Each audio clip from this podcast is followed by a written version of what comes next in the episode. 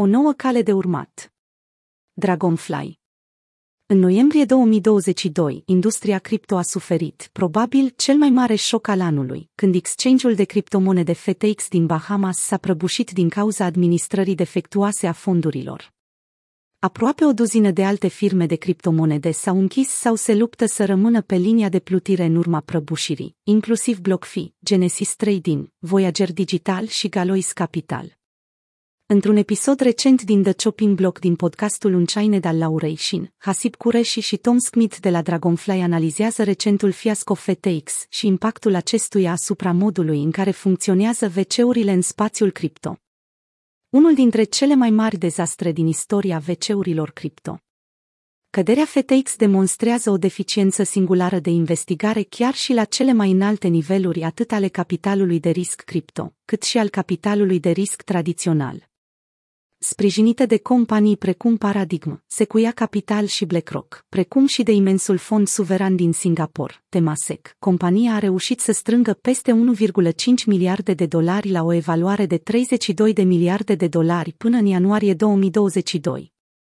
Deși acum este clar că FTX a funcționat pe timp împrumutat, cu o gaură de 8 miliarde de dolari în bilanțul său, a reușit să evite controlul timp de luni de zile înainte ca un val de retrageri masive să expună insolvența. Cu doar câteva luni înainte de prăbușire, exchange-ul încă mai căuta să strângă încă un miliard de dolari pentru achiziții și salvarea industriei.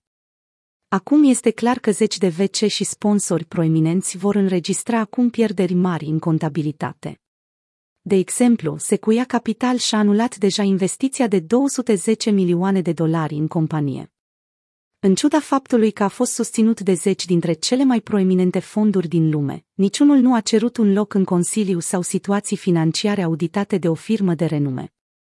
Chamat Palihapitia de la Social Capital a declarat într-un podcast că, înainte de o potențială investiție în FTX, el a oferit câteva sugestii rezonabile cu privire la crearea unui consiliu cu consilieri externi, dar Sami a spus, du-te la dracu. O lecție învățată de investitori. O parte din aceasta se rezumă la aura pe care Sam Bankman-Fried a dezvoltat-o în ultimul an, care a fost alimentată în mare măsură de criptomedia care l-a pictat ca om de știință. Acest lucru este subliniat de numărul mare de imagini lucioase ale SBF care au apărut în mass media. Din păcate, acest lucru l-a făcut pe el și pe FTX să evite pur și simplu investitorii care au pus prea multe întrebări. Pe măsură ce mass media continua să laude cu egoul lui SBF, în jurul lui s-a dezvoltat un mit. Acest lucru exclude procesul adecvat de control care ar fi trebuit să fie efectuat. Acest lucru nu a fost ajutat de faptul că firmele de capital de risc atât din industria cripto, cât și din industria tehnologică încep acum să-și lanseze propriile publicații pentru a spori eforturile de marketing pere pentru companiile lor din portofoliu. Aceasta include oameni precum Sequoia Capital, care a publicat un articol despre SAM. Unii cred că acest lucru ar putea duce la eșec lamentabil al altor investitori mai puțin diligenti.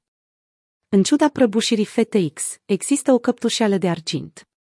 Atât fondurile vece tradiționale, cât și cele cripto sunt acum conștienți de faptul că frauda poate apărea chiar și la cele mai înalte niveluri de finanțare cu risc ridicat și că chiar cei mai mari investitori instituționali pot fi orbiți de aceasta. Ce urmează? După FTX, standardele de control din industrie vor crește aproape sigur. Probabil că vom vedea mai mulți VC care solicită locuri în Consiliu și alt control corporativ atunci când investesc în companii CEFI. În ceea ce privește cererea, majoritatea investitorilor instituționali solicită acum Proof of Reserve, PORE, o metodă cripto prin care bursele pot dovedi că activele lor se potrivesc cu pasivele lor. Multe exchange-uri au început deja să ofere acest serviciu și probabil că va deveni o practică standard în industrie în viitor.